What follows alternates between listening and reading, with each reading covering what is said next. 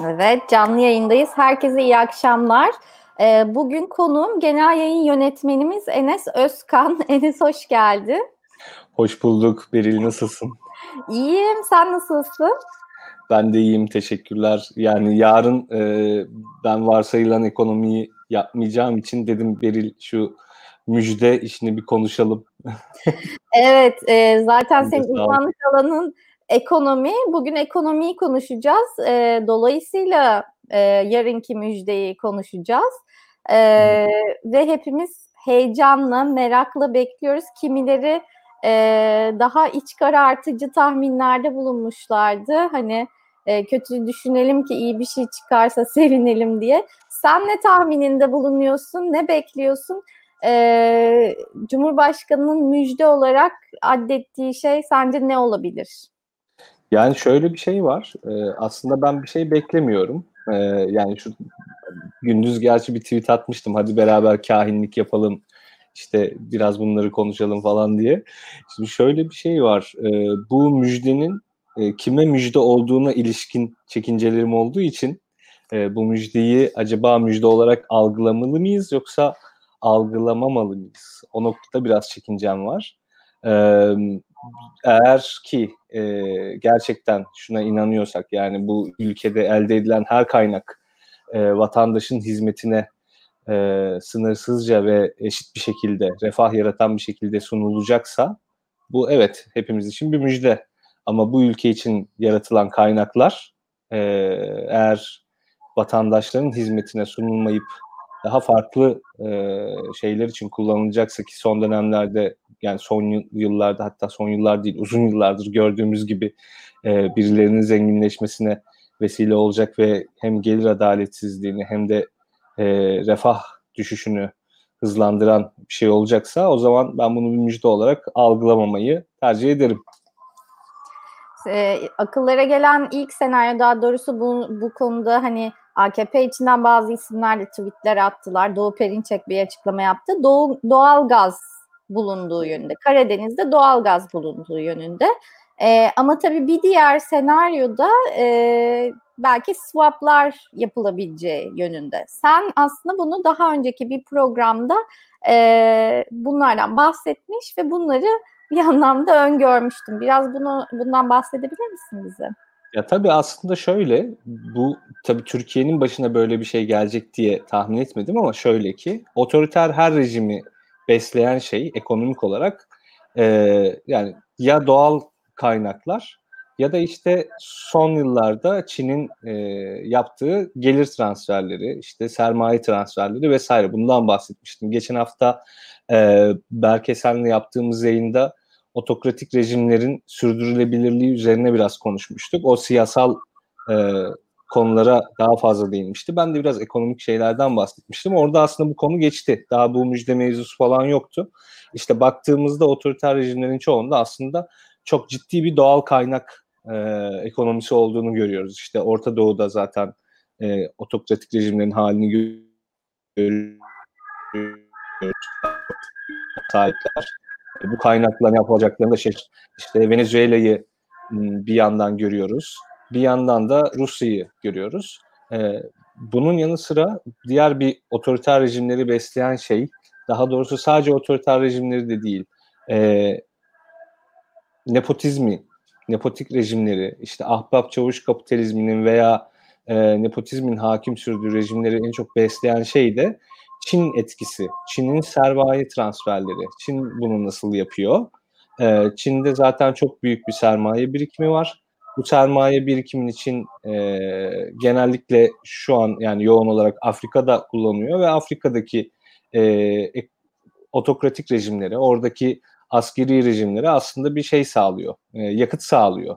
E, onların işte kendi çevrelerine e, bir şekilde e, ne derler ona artık e, refah dağıtması ama sadece kendi çevresine yani refah dağıtması üzerine kurulu sistemi besliyor. Yani vatandaşın neredeyse hiçbir şekilde yararına olmayan, halkın genel refah seviyesini artırmayan ama yönetim kadrosunun ve onun etrafındakilerin e, gelirlerini ve yaşam standartlarını artıran sadece bir sistemi besliyor Çin. Şimdi Türkiye için de iki ihtimal e, değerlendirildi. E, bunlardan sanırım en güçlüsü Karadeniz'de bulunacak bir doğal gaz rezervi. E, bir diğeri de e, Çin ile yapılacak yüksek miktarlı bir swap anlaşması. E, yani bu iki e, şeyde bana göre şu anki e, politik koşullarda, şu anki hukuk sisteminde, e, şu an e, vatandaşa verilen değer noktasında e, ki yani şu an vatandaşa verilen değeri yansıtan kurumsal yapı içerisinde bence e, genel refahımızı, vatandaşların genel huzurunu, özgürlüğünü artıracak bir e, şey olmayabilir. Yani ben ondan biraz çekiniyorum açıkçası. Peki e, burada aslında e, bahsettiğin sisteme ek olarak hani belli kesimlerin zenginleştirmesi, bu e, zenginliğin e, belli kaynaklar bulunduğunda zengin e, ülkede ekonomi ilerlediğinde, geliştiğinde sadece belli e, kesimlerin bundan faydalanmasına ek olarak belki şeyden de bahsetmek lazım değil mi?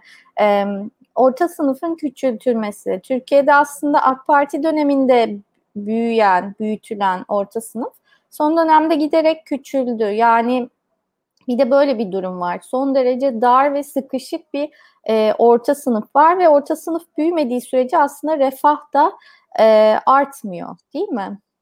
Kesinlikle. Şimdi şöyle gene yani bu ya benim ve benim arkadaşlarımın en çok üzerine eğildiği konu. Ya bu orta sınıf biziz aslında. Haliyle biraz da kendi sorunumuza ilişkin konuşmuş oluyoruz. Yani sen, ben, biz aslında Türkiye'nin işte orta, orta üst düzey e, ekonomik durumuna sahip insanlarıyız.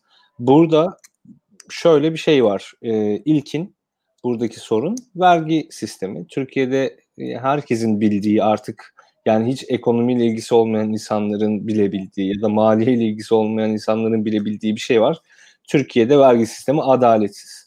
Şimdi bu bir şeyde dursun. Bunu biraz açalım. Nasıl adaletsiz? Türkiye'de vergiler indirekt olarak toplanıyor. Yani direkt e, olarak toplanmıyor. Yani kazancınıza vergilendirme yapma oranı çok düşük veya kurumlar vergisi nin toplanma oranı çok düşük. Vergi nerede, nereden toplanıyor genelde? Tüketimden toplanıyor. İşte KDV'si, ÖTV'si, ÖİV'si vesaire bir sürü tüketime ilişkin kalem var. Ve bu tüketime ilişkin kalemlerden toplandığı için vergi şöyle bir sorun çıkıyor karşımıza. Alt gelir grubundaki la, insanları da etkiliyor bu ama çoğunlukla orta düzey yani orta alt, orta ve orta üst gelir düzeyindeki insanları daha çok etkiliyor. Çünkü bu insanlar hem zaten bir şekilde geliri olan, belli bir seviyede geliri olan insanlar hem de bu gelirinin büyük çoğunluğunu harcayan insanlar. Şimdi alt gelir grubunda zaten gelir çok düşük olduğu için sosyal transfer harcamaları da bir birçok vesileyle onlara kanalize edildiği için yani sosyal yardımlar orada e, vergi sistemiyle ilgili adaletsizliğin çok bir şeyini görmüyoruz yani yansımasını. Üst gelir grubunda da zaten e, harcanabilir gelirlerinin yani e, elde ettikleri gelirlerinin çok yüksek e, miktarını bu insanlar aslında harcamıyor. Yani çok düşük bir miktarını harcıyorlar. Geri kalanını yatırıma, işte tasarrufa falan filan dönüştürme eğilimindeler. Halbuki elde neredeyse tamamen harcıyoruz. İşte maaş alıyoruz veya işte sağ sola iş yapıyoruz, alıyoruz. Bundan e, tasarruf etme ihtimalimiz çok çok az. Yani çok az bir kısmını tasarruf edebiliyoruz. Çoğunu harcadığımız için aslında biz gelirimizin çok büyük bir kısmını e, vergiye vermiş oluyoruz. Yani eğer onu harcamasak tutsak vergi doğuracak bir işlem yapmamış olacağız. Çünkü tüketmemiş olacağız. Ama tüketime yönlendirdiğimiz an ortalama bir yaklaşık karşılaştığımız şey yani her tükettiğimiz şeyde yüzde kırklara kadar varan bir vergi. Yani hem gelirimizi hem de bu KDV'yi, ÖTV'yi vesaire hesaplarsak bizim yani 10 birimlik tüketimimizin yaklaşık yüzde dördü aslında vergiye gidiyor.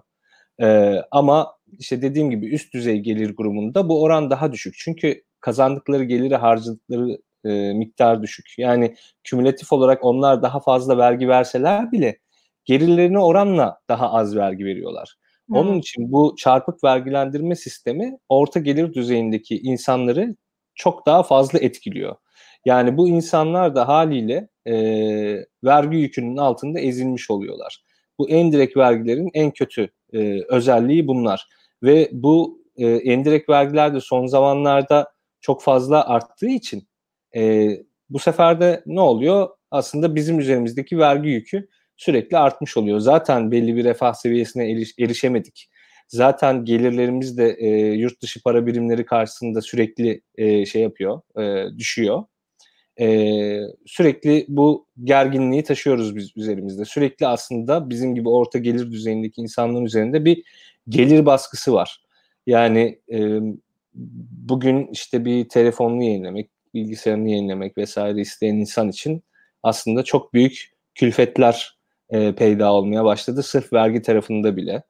E, bu konu bence yani çok önemli. Yani eğer Cuma günü bir müjde verilecekse yani yarın bence e, bu endirekt vergilerle ilgili biz işte çok uzun zamandır çalışma yapıyorduk artık işte gelir üzerinden vergilendirme ilişkin bir şey yapacağız.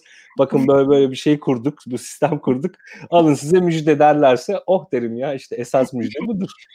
Ben bu konuda beklemeye devam ettim. bu beklentilerinle aynen. Ee, şimdi bir soru ya bu arada konuklarımıza, izleyicilerimize söyleyelim. Bize istediğiniz soruyu e, iletebilirsiniz. Enes'e istediğiniz soruyu sorabilirsiniz. Ee, onlardan birinin sorusunu sana sormak istiyorum. Ee, ekonomiyi tamamen dışa kapalı hale getirmeyi planlıyor olabilirler mi? Gizli ajandalı planlı bir şekilde diye hmm. e, bir soru gelmiş. Ya evet aslında bunu planlıyor olabilirler. Ee, zaten biraz Berat Albayrak'ın işte en son yani çok da tepki çeken konuşması biraz bunu anlatıyordu. Hani ya onu hatırlayalım. Bu dolarla ilgili. Dolarla maaş evet. almıyorsanız, dolarla borcunuz yoksa sizi dolar etkilemez e, şeklinde verdiği demeç. Evet. Evet yani bu buna hakikaten çok komik. Güldük, eğlendik. İzlerken kimimiz utandı, kimimiz sıkıldı falan. Ama bir yandan adamın söylediği bir şey var. İşte dolarla maaş almıyorsanız, dolar harcama yapmıyorsanız sizi etkilemez. Şu demek, evet siz ben her şeyi Türkiye'de üretiyorum. Ee, sizin ihtiyacınız olan her şey Türkiye'de var. Bunun ham maddesi de Türkiye'de var. Bilgi birikimi de Türkiye'de var. Onun için dolarla bir artış olduğu zaman sizi etkilemez. Yani bu o kadar kötü bir şey ki hakikaten e, kafalarında şey döndüğünü ben anlayabiliyorum. Yani kendi kendine yeten ülke, işte tam bağımsız ekonomi falan gibi komik şeyler olduğunu anlayabiliyorum. Hatta bununla ilgili bir hocamın da e, bir anısını anlatabilirim. Daha önce okuduğum kitaplardan duyduğum şeyler de var. Şimdi biz tabii yaşımız itibariyle bu Sovyet Sosyalist Cumhuriyetler Birliği denen şeyi, o olguyu, o kavramı algılayamıyoruz. Yani bu bizim için böyle komünist bir ülke gibi duruyor bir köşede. Ama bu da insanlar ne yapıyordu, nasıl yaşıyordu farkında değiliz. Ama bir şeyler okudukça ya da e, birilerinden bir şey dinledikçe şunu anlayabiliyoruz. Mesela iki tane örnek vereyim bununla ilgili. Ee, Sovyetler Birliği içerisinde uçakla yolculuk yapacağınız zaman ki o imkanlar da çok kısıtlı ama Sovyet vatandaşları çok ucuza uçuyor. Atıyorum işte Moskova'dan St. Petersburg'a 30 işte neyse para birimi Rusya'nın hatırlayamadım şimdi. Onunla uçuyor. Tamam 30 birim paraya uçuyor. Ama yurt dışından biri geldiyse, bir yabancı ise o 3000'e, 4000'e falan filan uçuyor. Ee, bu örnek bir kenarda dursun. İkinci örnekte bu bağımsız SSCB aldıktan sonra bir hocamız şeye gidiyor işte Azerbaycan'a. Orada şey var böyle department store var bir tane büyük. işte e, şey olur ya için, içinde her şey olan mağazalar var. Yani alışveriş merkezi gibi ama tek bir dükkan. E, eskiden belki yani Boyner gibi ama içinde şey de var. E, ne bileyim inşaat malzemesi de var, şu da var, kıyafet de var her şey var içinde.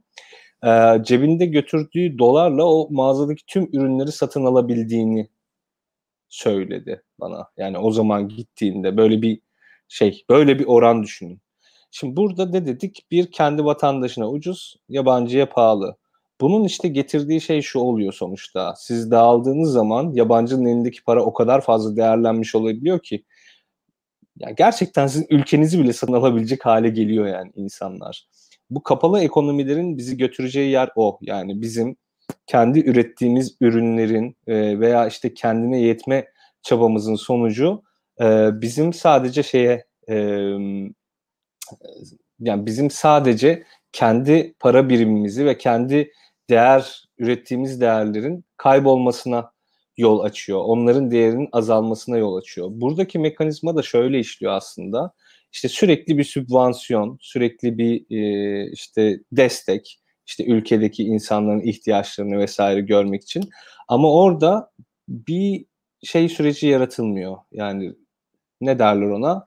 E, artık değer, artı değer yaratılmıyor. Yani bir arge çalışması yok, bir şey yok. Hani çok e, yapılan her şey sadece ya devlet için ya da insanların işte temel ihtiyaçlarının görülmesi için hiçbir şekilde yaratıcılığa izin veren bir süreç gelişmediği için e, bir süre sonra aslında sizin ürettiğiniz her şey hakikaten 3.30 paraya satın alabilecek mesabede bir şey haline geliyor. Burada sınırları kapattığınızda da şu an belki Küba'ya giden vardır bizi izleyenler arasında bilmiyorum. E, Küba'da da e, çok benzer şeyler yaşanıyor. İşte oranın para birimi farklı ama turistlerin kullandığı para farklı falan filan. E, ama bir süre sonra bakıyorsunuz e, oranın para birimiyle para kazananlar hiçbir şey yapamıyor aslında. Sürekli işte oradaki doktor taksicilik yapmaya çalışıyor. İşte ne bileyim e, avukat ya da işte devlette çalışan herhangi bir görevli tütün satmaya çalışıyor oraya gelen turiste. Çünkü kendisi için hazırlanan ve kazanılan para aslında hiçbir değer e, ifade etmiyor. Hani yurt dışından birisinin getirdiği para değer ifade ediyor. Yani ben Berat Albayrak'ın açıklamalarından böyle bir derler ya vibe aldım yani böyle bir titreşimi aldım. Çok şey, çok can sıkıcı. Benzer ee, bir tartışma aslında bu doğal gaz meselesinden de yapılabilir. Çünkü doğal gaz konusunda mesela bir doğal, doğal gazı bir e, yani Türkiye bulsa dahi onu çıkarması, işte işlemesi, depolaması vesaire konusunda tabii bu bulunan doğalgazın miktarına da bağlı olarak e, çok maliyetli bir iş ve bunlar genellikle bu işte uzman olan petrol şirketlerine, başka ülkelerin menşeindeki petrol şirketlerine e, verilen, e, onlar ar- aracılığıyla yapılan şeyler. Yani e, şimdi bu mali şu anda petrol hani e, özellikle bir dönem neredeyse e, hani üstüne para verecekleri e, kıvamdaydı. Depolamak e, maliyeti çok arttırdığı için yeter ki petrolü alın e, kafasındaydı birçok e, birçok ülke. E, yani petrolün değeri de bugün bu kadar düşmüşken acaba doğal gaz e, bize e, fayda yerine daha çok maliyet mi getirecek? Yani ucuza doğal gaz almak e, yerine o doğal gazı çıkarmak doğru bir hamle mi olacak? Yani ekonomik açıdan hani bu e, nasıl bir sonuç doğuracak? Hani kulağa çok hoş geliyor. Kendimize ait bir doğal gaz rezervimizin olması ve hani e, enerji konusunda yüzde 99 e, işte yurt dışına bağımlı durumdayken e, sadece yüzde birini kendimiz üretebiliyorken böyle bir şey kulağa çok hoş geliyor. Ama ekonomik açıdan e, maliyeti nedir, sonucu nedir? Gerçekten bizim için karlı bir şey mi? Ya çok doğru bir soru Beril ama öncesinde bir teknik bir şeyi vurgulayayım, düzelteyim. Bu doların geçenlerde eksi fiyata düşmesinin sebebi aslında şey değil yani depolama maliyetleri değil. Orada şöyle bir şey var. Ee, dolar pardon petrol almak üzere yapılan anlaşmalar şey oluyor. Uzun vadeli anlaşmalar. Yani bizde mesela vadeli opsiyon sözleşmelerini kullanan bilen varsa petrol böyle alınıyor. Yani petrolü diyorsunuz ki ben şu zaman sonra atıyorum ben diyorum ki ben işte Şubat 2021'de e, Beril'den 500 bin varil petrol alacağım. Şu fiyata. Bu bir sözleşme. Bu sözleşme kurulduktan sonra Şubat 2021 geliyor ama öyle büyük bir ekonomik ekonomik kriz olmuş ki ben zaten elimdeki petrolü dahi satamamışım. O adamdan yani senden daha doğrusu petrolü aldığımda koyacak yerim yok. Yani depolama maliyetinden ziyade depom yok. Çünkü e, üretim kalmamış. Zaten bu sorun pandemi e, şeyiyle biraz da ortaya çıktı. Üretim kalmadığı için e, petrol kullanılmamış. Yenisini alıp nereye koyacağım? En azından şey olmasın. Hani hiç e, ben ben bir yükümlülük altına girmeyeyim e, diye uğraşmaktansa işte ek, eksi fiyata bile düştü işte o gün bir gecede. E sonra tabii hızla toparladı. Çünkü bunlar biraz yapay şeyler. Orada alınıp satılan işte kağıtlar, işte ne petrolün kendisi ne bir şey. Büyük ihtimal o işi yapan insanların çoğu, çoğu hayatında bir petrol sahası bile görmedi. Yani Hı. finansal bir şeydi. Öte yandan sonra gelirsek e, bunu zaten şeyler çok vurguluyor. E, eğer doğal gaz ya da petrol işte artık ne bulunduysa bu tabii farazi konuşuyoruz bulunduğuna da ilişkin. Burada önemli olan bazı şeyler var. Bir, orada bulunan petrolün doğalgazın yani rezervin büyüklüğü. İki, derinliği. Üç, arazi yapısı. E, dört, işte açık denizde mi bulundu? İşte karada mı bulundu? Nasıl bir platformdan e, çıkarılacak bu petrol? Beş, buna ilişkin senin ülkende bu petrolü, doğalgazı çıkartacak bilgi birikimi vesaire var mı? Hı hı. Şimdi tek tek gidelim. Ee, Türkiye nerede aşağı yukarı doğalgaz, petrol oluyor belli. Yani 4-5 tane saha var. Yani hepsini tam hatırlamıyorum ama işte Doğu Akdeniz'de e, iki tane gemimiz var. Karadeniz'de var iki tane gemimiz. Onlar sürekli e, petrol, doğalgaz arıyorlar. Yani çok da belli bölgeleri arıyorlar. Çünkü böyle uydu görüntüleriyle vesaire artık hani bayağı şey sıkılaştırılmış. Hani e, alan daraltılmış. Yani nereden petrol veya doğalgaz çıkacağı az çok belli gibi. E, onu da daha da spesifikleştirmek için işte tarama gemileri tarama yapıyor sürekli. Sondaj yapıyor ve e, bir şey bulduğunda da e, artık oradan çıkartmaya başlıyorlar.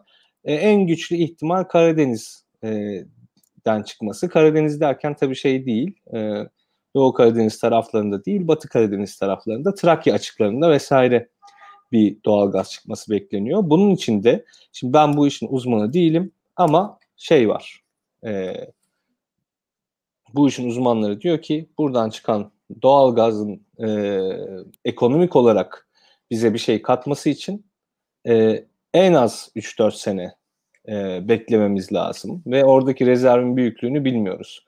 Şimdi biz yani buradan elde edeceğimiz gelire ve onun oradaki e, doğal kaynağın ne kadar sürede çıkartılacağını bağlı. Atıyorum orada 75 milyar dolarlık bir e, doğal gaz kaynağı var. Bunu da 15 yılda çıkarabileceksek bunlar tabii ki tahmin. E, yıllık 5 milyar dolar falan yapıyor. Yani çok bir anlamı yok aslında Türkiye için, Türkiye büyüklüğünde bir ülke için. Evet iyi para, güzel para ama yani hayatımızı değiştirecek veya böyle 2-3 gün bekletilecek bir müjde değil. Yani. Ama en nihayetinde biz şunu biliyoruz. Ee, işte iletişim başkanlığı var. O var, bu var. Bir şeyler işte yapmaya çalışıyorlar. Bu adamların en çok e, yapmaya çalıştığı şey beklentiyi yükseltmek. Beklentiyi yükselttikçe işte daha da teveccüh görmek, daha çok konuşulmasını sağlamak kendi e, öne sürdüğü argümanların. E, yani ben şeyi öngöremiyorum açıkçası. Hani buradan ne bulunduğu ne bitti falan filan çok tahmin edemiyorum. Ama dediğim gibi bunun bu haberin veriliş şekline bakarsak yani normalde ciddi herhangi bir kurumsal devlet böyle saçma sapan bir şey yapmaz yani. Hani ben size bir müjde vereceğim falan demez yani. Hani bunun zaten bir süreci vardır. E, zaten yapılan çalışma bellidir. E, bunu işte TPA mı arıyor artık? Maden tetkik arama mı arıyor? Kim arıyor yani bunu, bunu hani ne çıkıyorsa hani altın rezervi de bulunabilirdi atıyorum. Yani ne çıkıyorsa zaten oranın genel müdürlüğünün sitesinde falan biz hani bunu duyardık. Ama bizim bu kurumsal devlete ilişkin her şey yıkıldığı için tamamen kişinin siyasi istikbalini vesaire e, bizim şeyimiz kıldığı için hayatımız e, bağlandığı için maalesef böyle bir şeyle karşılaşıyoruz. İşte e, iki gün sonra müjde vereceğiz vesaire vesaire. Yani bu arada şöyle enteresan bir şey de olabilir. Yani tutup deseler ki ben müjde olarak işte İstanbul Anlaşması'ndan çıkmaya karar verdik falan deseler. Yani bilemiyorum yani onu bile diyebilirler. En nihayetinde çok tahmin edilebilir bir şey değil. Ama e, dediğim gibi ya Çin'le swap anlaşması şeyini dile getirmişti ihtimalini Aydın Sezer. Ya da işte yani çoğu insanın söylediği gibi doğalgaz, petrol ki birinci ihtimal daha yüksek gözüküyor.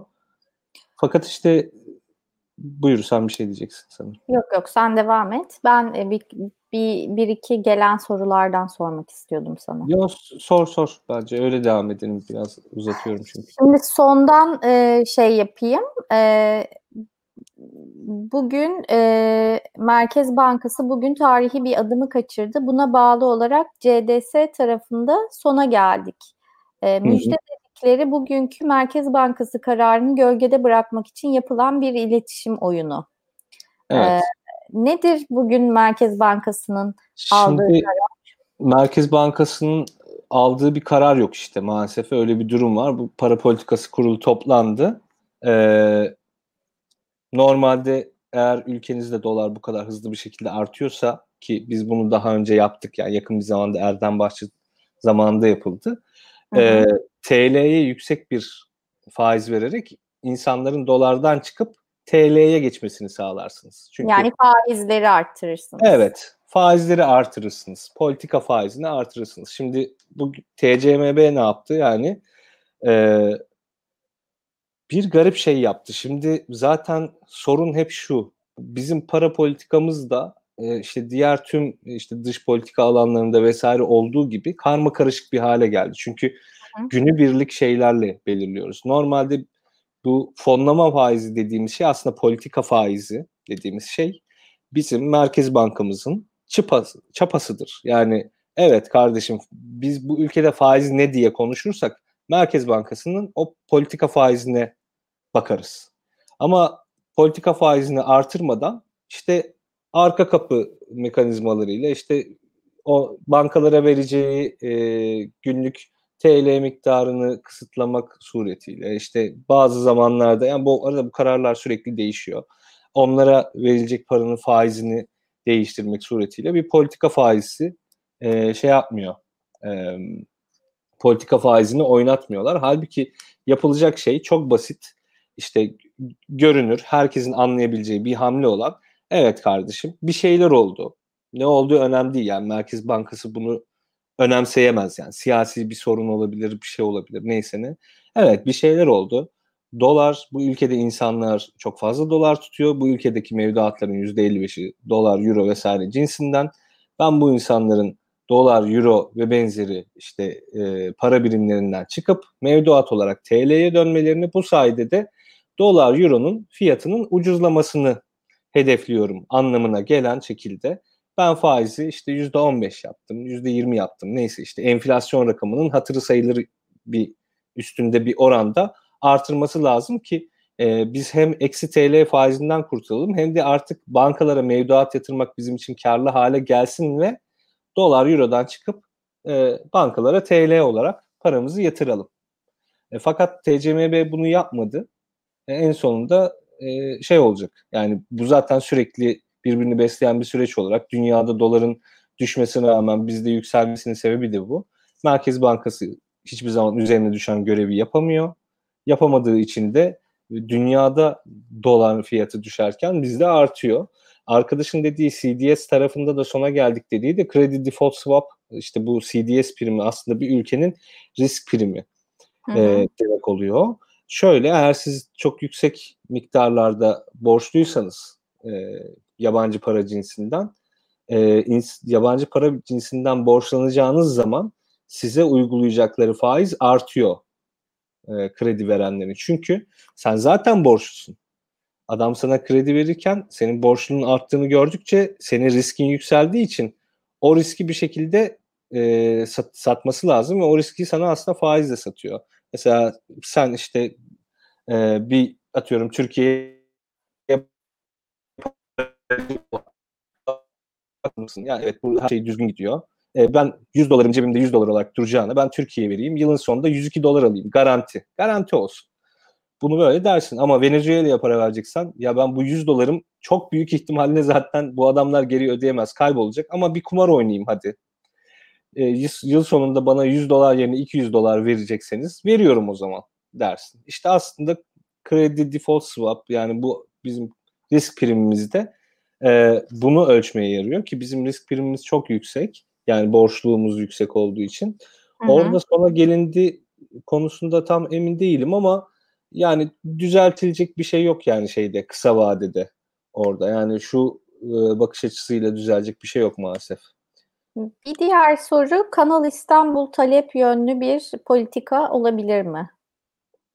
Kanal İstanbul talep yönlü bir politika bence olamaz. E, çünkü şöyle bir durum var orada. E, yani talep yönlü bir politika oluşturmak için şey yapmak lazım. Bu parayı dediğim gibi harcayabilecek yani gelen gelirinin neredeyse tamamını harcayan insanlara kanalize etmek lazım parayı.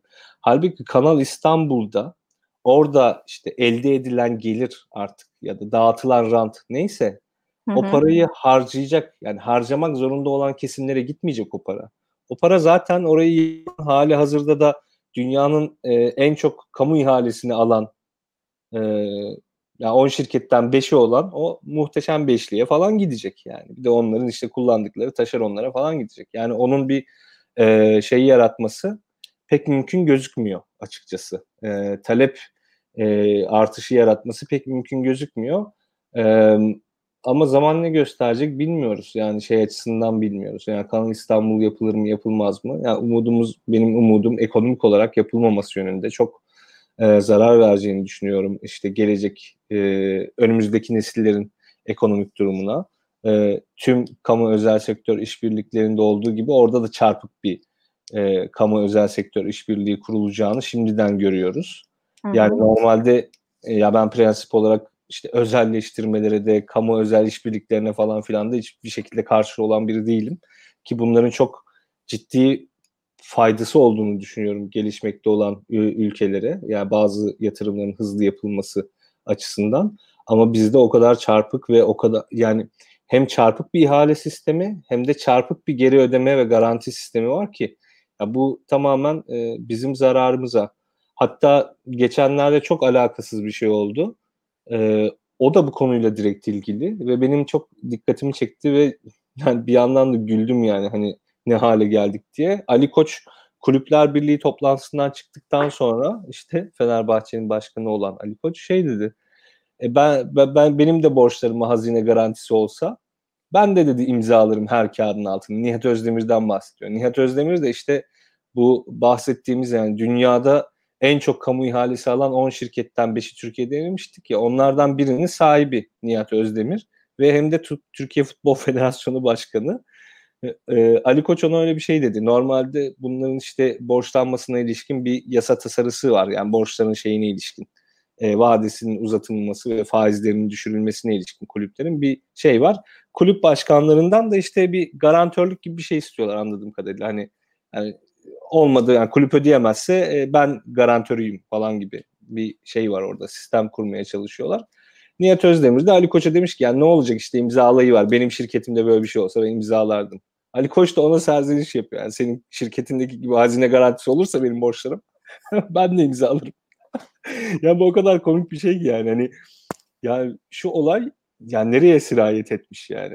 Futbolun içinden bunları konuşuyoruz. Yani ve o kadar kötü bir şey ki bu. Aslında bunu biz yani ya her gün bangır bangır işte muhalefet liderlerinin ağzından ne bileyim işte siyaset meydanlarında, işte ekonomi programlarında falan konuşmamız lazım. Ben böyle bu konuyla ilgili en büyük tepkiyi e, Fenerbahçe işte 12. adam mı ne bir taraftar grubunun Twitter sayfasından falan görüyorum yani. o kadar saçma bir durum evet. Bir soru daha var. Ee, onu da yansıtayım. O da şöyle. E, iyi bir ekonomi yönetimiyle doları tekrardan 2-3 TL civarlarında görebilmek mümkün müdür? Yoksa bu bir hayal midir? Bu soru hem sana hem de e, Babacan'a gelsin öyleyse.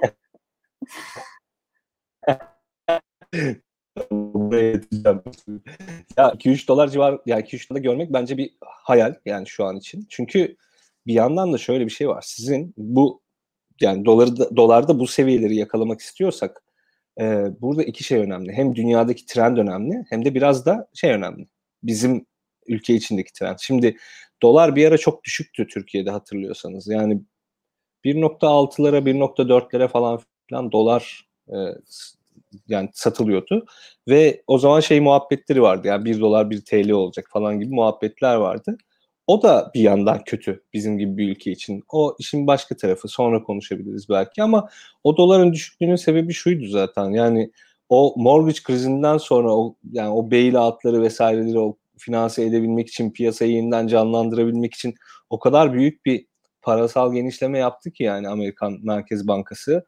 Ee, o ABD'nin ürettiği dolarlar aslında tüm gelişmekte olan ülkelere de akın akın geldi. Çünkü gelişmekte olan ülkeler işte e, görece güvenilir işte getiri sağlayan ama hala da risk primleri yüksek olduğu için yüksek faiz veya yüksek getiri sağlayan ülkelerde yani o paralar işte Amerika içinde değerlendirilmektense çeşitli fonlarca fonlar tarafından işte Türkiye'ye, Brezilya'ya vesaire kanalize oldu. O dönem bizim de yurt içinde o kadar fazla dolarımız oldu ki o doların fiyatı düştü. Şimdi başka bir dünya var. Yani şu an Amerikan Merkez Bankası o kadar büyük bir yani çok ivmeli bir parasal genişleme falan yaratmıyor. Hatta e, çeşitli yollarla işte e, piyasadaki doları topluya diyebileceğimiz, o şekilde basitleştirebileceğimiz şeyler yapıyor.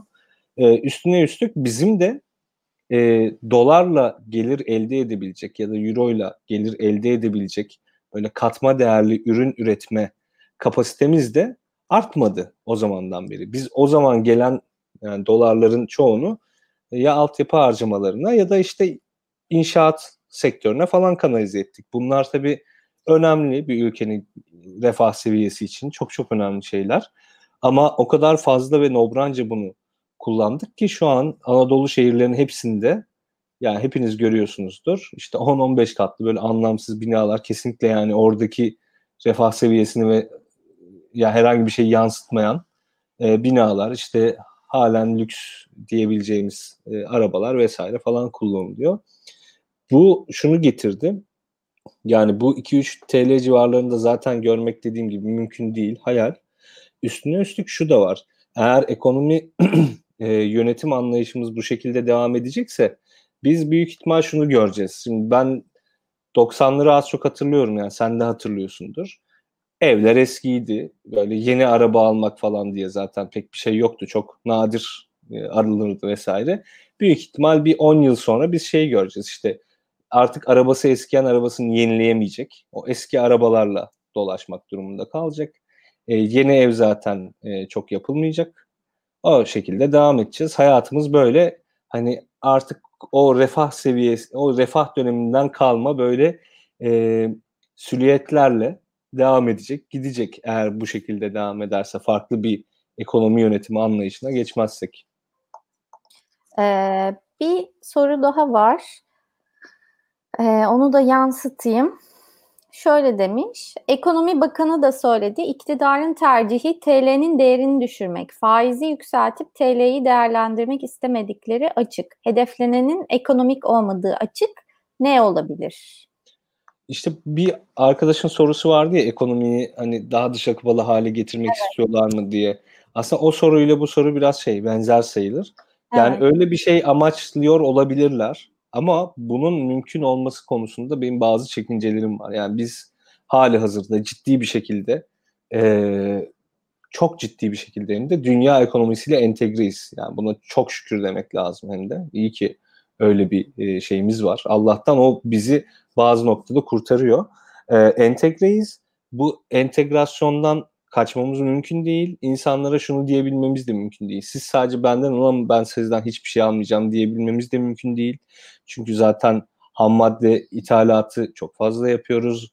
Bilgi yani know-how ithalatı çok fazla yapıyoruz bir şeyler üretmek için. Eğer bunları yapmazsak çok küçük şeyler üretebiliyoruz değer anlamında. Yani çok küçük derken şundan bahsediyorum. Katma değeri çok düşük olan şeyler üretebiliyoruz. Eğer know-how tek istisnai durum drone üretimi olabilir. Çünkü drone üretiminde ve kalitesinde Türkiye gerçekten iyi bir noktada. Yani diğer Sen drone mu dedin? Evet, drone. Ha, sesin kesildi. Şey e, bu savunma sanayinde kullanılan dronlardan aynen, bahsediyorum. Aynen. Savunma sanayindeki dronlar. Yani hani Türkiye'nin e, belki gerçekten iyi olduğu alanlardan, nadir alanlardan biri, pazarlayabildiği alanlardan biri. E, sen direkt bundan bahsedince aklıma geldi. E, onun dışında bir şey de aklıma gelmiyor ama bu drone e, sanayideki gelişmesiyle e, Türkiye tanınmaya başladı yani böyle bir e, durum var. Ya şimdi orada da şöyle bir durum var. Bunlar tabii ümit veren böyle sevindirici gelişmeler. E, ama öte yandan da kaynakları nereye harcadığınızla ilgili bir sorun bu bir yandan da. Şimdi evet.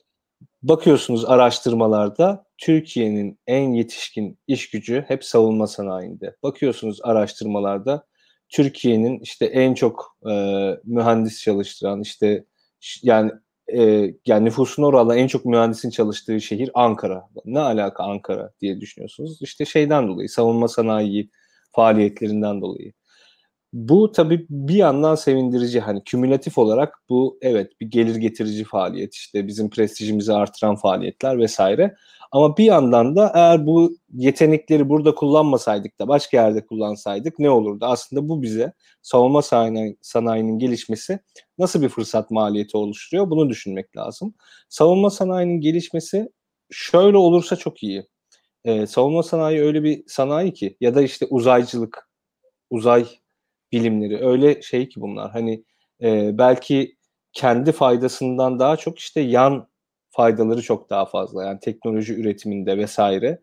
İşte biz mesela bugün kullandığımız teflon tavalar tavalar bile aslında NASA'nın işte uzaya gönderdiği bir araçta kullanmak için ürettiği şeyler. Ama tüm dünya şu an teflon tava diye bir şey kullanıyor. Yani bu böyle şeylere dönüşürse yani hı hı. buluşlar bu kadar yaygınlaşır hale gelebilirse bu güzel.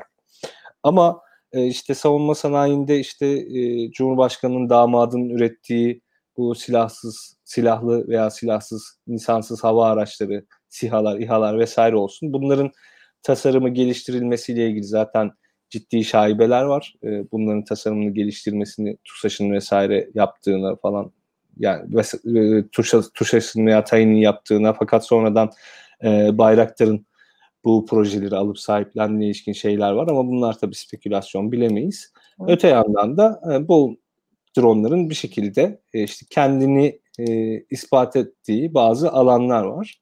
E, yine fakat şurada şu ön plana çıkıyor. Önemli olan bir şeyi üretmek değil zaten. Yani bunu nereye satacağınızla ilgili bir şey. Yani Türkiye evet. şu an 1 milyon drone olamaz yani. Hani 1 milyon silahlı insan aracı falan filan olamaz. Yani Türkiye bu ürettiği şeyleri bir yerlere satmak zorunda. İşte onu satmak için zaten dünyaya açık kalmak zorunda. Yani dolarla maaş mı alıyorsun? Dolarla alışveriş mi yapıyorsun? Evet kardeşim ya yani biz dolarla maaş alıp dolarla alışveriş yapmamız lazım. Yani bu sen bu ürettiğin silahlı insansız hava araçlarını satmak istiyorsan işte Norveç'e ne bileyim Bulgaristan'a, İspanya'ya, Tunus'a, Amerika'ya, Meksika'ya, Japonya'ya e, o zaman ben dünyaya açık olmalıyım yani. Yoksa ben bunu ancak Pakistan'a satarım. İşte hani telefon edecek işte e, Pakistanlı o bir garip adam vardı liderleri. O telefon edecek 50 oraya işte biz telefon edeceğiz 20 İran'a. Öbürü telefon edecek 50 Afrika'da bilmem kaç parçaya bölünmüş olduğu belli olmayan bir hükümetin birine falan satacağız. Böyle devam edecek. E, bu herkese zarar. Yani hem bu ülkenin yeteneklerini, kaynaklarını çok ciddi bir şekilde bir alana kanalize ediyoruz. Hem de o alanın e, yani ulaşması gereken pazara ulaştırmayıp biz ekonomiyi kapatmaya çalışıyoruz. Bence çok saçma bir şey. Onun için yani iki soruda da şeyi vurgulamak lazım. Yani Türkiye dışa kapanır mı? Bence bunlar arzu ettiği kadar dışa kapanmaz. Öte yandan e, bu anlayış böyle devam ederse yavaş yavaş olacak şey de o. Yani Benzer... hiçbir zaman belki bir İran gibi kapanamaz. Yani yaptırım vesaire falan filan olmadığı sürece. Ama yani hedefledikleri şey ona benziyor biraz. Başarılı olacaklarını düşünmüyorum.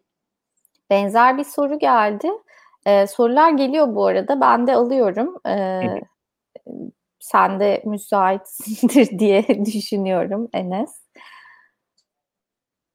Bir internet gitti senin Hı-hı. tarafında ama duyabiliyor musun beni? Evet. Bir git, ben arada bir gidip geliyorum. Evet, duyuyorum, duyuyorum evet, şimdi. Evet. Ben benim internetimden mi diye müdahale etmiyorum ama galiba senin internetinden. Ee, şimdi benzer ben bir... bir... Benim internetimden ben bir Wi-Fi değiştireceğim e, Beril. Wi-Fi bağlantımı değiştireceğim. Yanındaki Wi-Fi'den alıyor. O sırada bir kesilebilir. Sen bir soruları oku o sırada ben değiştireceğim. Tamam. Şu an kesilmeye başladı zaten. Ee, bir sonraki soruyu ben e, yansıtayım. Soru şu, pandemiden sonra tedarik zincirlerinde yaşanacak dönüşümde Çin'den çıkış olacağı konuşuluyor. Türkiye Çin'den kaçan yatırımlardan veya siparişlerden pay alabilir mi? Geldim geri sanırım, değil mi? Evet. Duydun tamam. mu soruyu? ee, duydum duydum soruyu duydum. Aslında görebiliyorum da zaten şey olmadı. Ben benim tarafımda tamam. çok kesinti olmadı. Evet pay alabilir. O açık. Ama ne kadar pay alacağı önemli. İşte burada hep bakmamız gereken şey şu. İşte bir şeyin bize getirisine götürüsüne yani bizim kolumuzu bile hareket ettirmemizin bazı sonuçları var.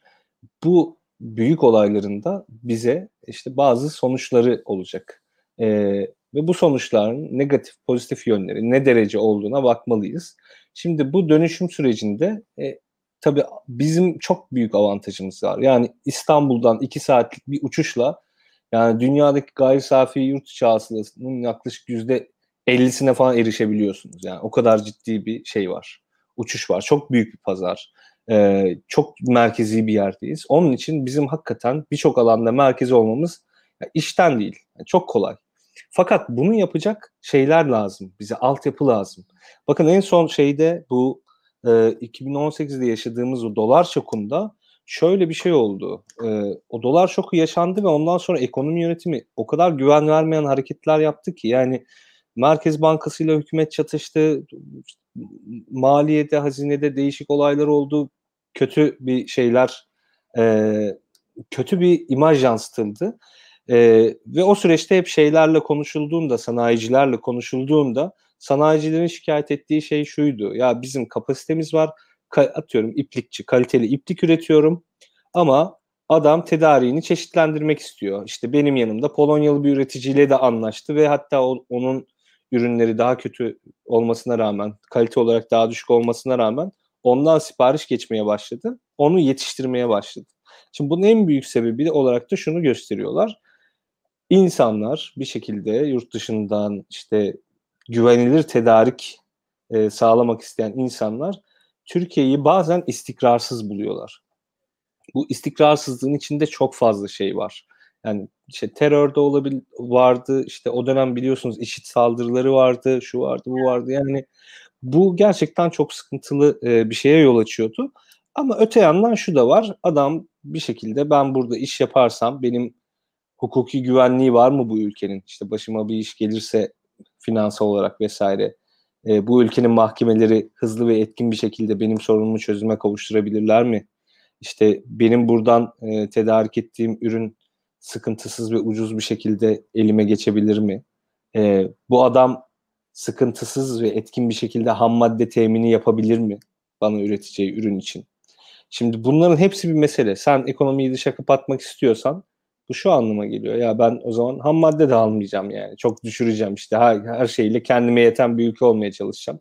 E, o zaman e, İspanya'daki e, bir kesildim galiba.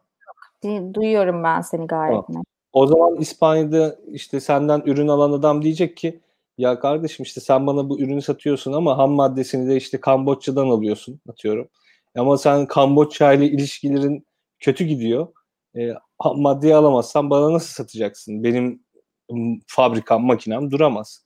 Yani böyle şeyler var. Bunun için sürekli bizim şey yapmamız lazım. Yani ekonomik olarak en e, bizim faydamızı olan şey, ekonomik olarak en büyük müjde gene e, baştaki konuya dönersek şey olabilir. Biz komşularımızla sorunlarımızı hallettik. Doğu Akdeniz işte Ege falan filan Libya anlaşması işte Mısır Yunanistan anlaşması konusunda yol aldık işte görüşmeler yaptık. Barış görüşmeleri başlatıyoruz herkesle işte açılım vesaire adı, artık adına da ne derseniz bunların hepsini başlattık. Yedisini aynı anda başlatıyoruz falan. İşte bu tam bir müjde olur ve o zaman şeyden alabiliriz yani Çin'den e, akacak payı biz alabiliriz. Bu arada bir de şu yönden bakmak lazım. Eğer hakikaten tedarik zincirinde bir değişiklik olacak ve Avrupa'daki tüketici Avrupa'daki e, üreticiler veya tüketiciler e, Çin'deki tedariklerinin bir kısmını kaydırmak isteyeceklerse bazıları da mecburen Türkiye'ye gelecekler. Yani bölgede hakikaten hala işte teknolojisi, iş gücü, altyapısı, işte tüketimi, ulaşım yolları falan e, sağlam olan ülkelerden biri de Türkiye. Yani Bulgaristan'a gitse doğru dürüst nüfus yok. Yunanistan'a gitse ya bizdeki gibi yani çok benzer yani tembel insanlar işte nepotizm falan filan aynı iş kültürü orada da var. Ee, ama bizde hem limanlar işte hem ne bileyim ulaşım yolları işte doğalgaz e, hatları şunlar bunlar her şey sapasağlam durumda en nihayetinde şimdilik. Onun için bazıları da tabii mecburen gelecek. Peki lafını balla keseyim. E, şimdi Reuters haber geçmiş. E, bulunan e, rezerv, e, doğalgaz rezervi e, 800 milyar metreküp e, kadarmış ve Türkiye'nin e, 20 yıllık enerjisini karşılayabilecek e, kapasitedeymiş. Eğer bu doğruysa bir yandan sevinirim bir yandan üzülürüm. Onu da dediğim gibi yani programın başına geri dönersek hem bugün gündüz toplumlar ve e, doğal kaynakları mevzu evet. Döner. Yani bugün bir tweet atmıştım. Eğer böyle bir rezerv bulunursa biz bunu Norveç modeliyle ne olur Allah rızası için Norveç modeliyle kullanalım diye. Çünkü Norveç hakikaten 60'larda 50'lerde falan Norveç diye bir ülke yok gibiydi yani. Şimdi Norveç'e gidenler Norveç'in ne kadar zor bir yer olduğunun far, yani farkına varmışlardır diye düşünüyorum. Norveç yaşamak için zor bir yer aslında yani. Norveç yani tahmin edilmeyecek kadar zor bir yer ama o ne refah olarak şu an çok müthiş soğuk yani müthiş kuzeyde. O kadar kuzeyde ve o kadar soğuk ki yani oradaki bir ülkenin hakikaten bu kadar gelişmişlik seviyesine ulaşabilmesi işte ne tarım ne şu ne bu falan filan yani ne de hizmet sektörü. Yani doğal kaynak ekonomisiyle Norveç çok iyi noktalara geldi. Ee, Norveç 70'lerde buldu işte bu artık petrol vesaire işlerini ki nükleerde de çok ileri bir ülke şu anda. Yani çok ciddi işte enerji satıcısı, büyük ihracatçı ve o e, enerji e, şeyinden enerji kaynaklarından elde ettiği geliri e, dünyanın en büyük yatırım fonlarından biri olan işte Norveç e, yatırım fonuna aktarıyor. Yani bizdeki bu e, varlık fonu gibi Norveç'te de bir varlık fonu var. Ama oradaki varlık fonu tam anlamıyla varlık fonu. Yani bir şeyler var. İşte o 800 milyar dolar yani yaklaşık bir trilyona yakın bir e, bunların bir enerjiden kaynaklanan bir hali hazırda ceplerinde para var ve o fon sürekli dünyadaki birçok şirkete e, şuraya buraya yatırım yapıyor. O fonu sürekli büyütüyorlar.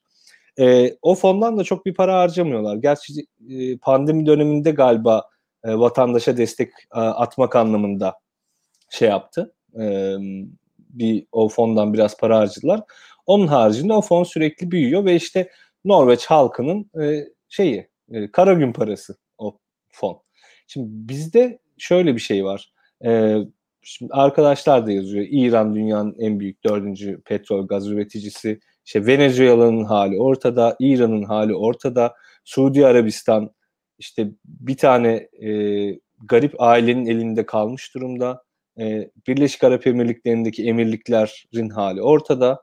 E, ne bileyim oradaki tüm ülkelerin hali ortada. Rusya hakeza öyle. Yani burada eğer ya üzüldüğüm nokta şu. Biz bu işi bulduysak biraz ben şey yanlış bir zamanda bulmuş olabiliriz yani. Hani bu beni bu açıdan üzer. Yani zaten otoriter rejimlerin bu kaynaklarla, doğal kaynaklarla, doğal kaynak ekonomisiyle kendisini beslemesi gibi bir durum var. Bu duruma e, biz gark olabiliriz ve bu durum hani biraz canımızı sıkabilir. Onun yerine e, bu gazın şeyden dediğim gibi Norveç modeliyle kullanılmasını umut etmekten ba- başka çare yok elimizde. Eğer böyle bir durum gerçekten olduysa yani bu haberler asparagas değilse. Yani eğer haberler asparagassa da üzüleceğimiz nokta şu olur. En nihayetinde biz ciddi bir enerji ithalatçısı konumundayız.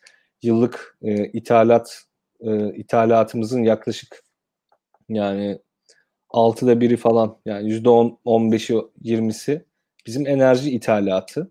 Hı hı. E, e, bu Türkiye ekonomisi için büyük bir fayda. İnsan evet. sevinir.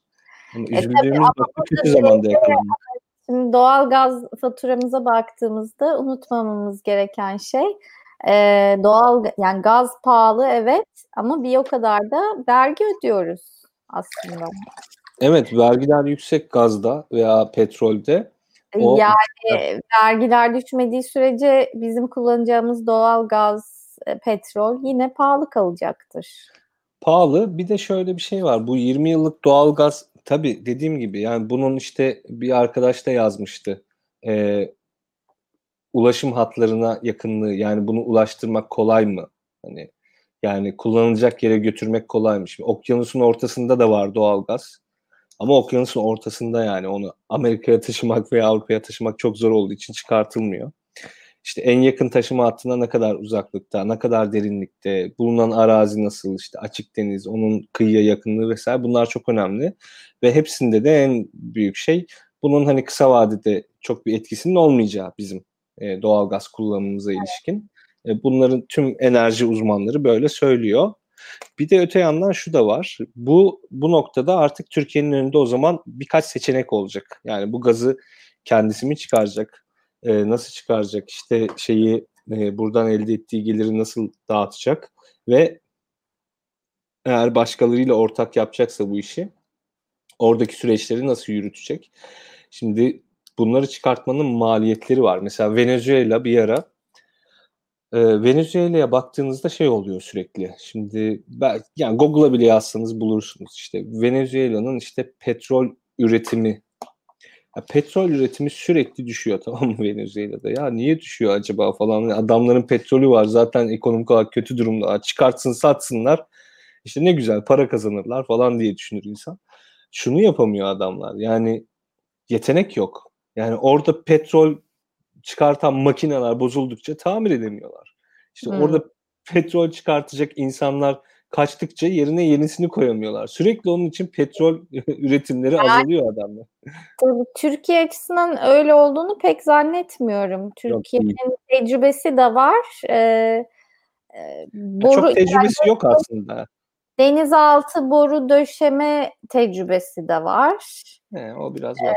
Ee, yani bakalım nasıl olacak göreceğiz. Çıkarma noktasında çok tecrübesi yok da hani ya en azından şey Türkiye önemli bir transit ülke bu petrol evet. doğalgaz geçişi için. O konularda tabii ya uluslararası tecrübesi var. Yani dediğim gibi bir yandan üzülürüm eğer böyle bir şey varsa bir yandan sevinirim. Keşke tamamen sevinebilseydim. Ama üzüldüğüm nokta hep söylediğim şey eğer bir otokratik yönetimin elinde kaynak varsa bunu halkının yararına değil kendinin ve çevresinin yararına kullanacağı olur. E, o noktada biraz canım sıkılabilir. Peki bir iki soru daha vardı ama artık bir saat oldu. Onları da e, başka bir zaman yine Enes'te program yaparız. Müjde açıklandıktan sonra bir program yaparız. Onda konuşuruz. Ee, Enes çok teşekkürler. Hiç Ben e, teşekkür ederim. Üşenmeden, sıkılmadan bütün soruları detaylı bir şekilde anlattın, açıkladın. Bizim için de çok faydalı oldu, çok açıklayıcı oldu. Bakalım yarın ikimiz bizi e, bu ekonomik kriz, krizden çıkarabilecek mi? Kurtarabilecek mi? Neler bekliyor bizi? Umarım ee, her şey bizim için çok iyi olur. Ee, umarım yani bu benim e, öngörülerimde yanlış çıkar. Umarım yani. Peki çok teşekkürler Enes. İzleyen, soru soran herkese çok teşekkürler. Çok güzel katılımlı bir program oldu. E, haftaya yine 9.30'da görüşürüz öyleyse. İyi akşamlar. Hoşçakalın.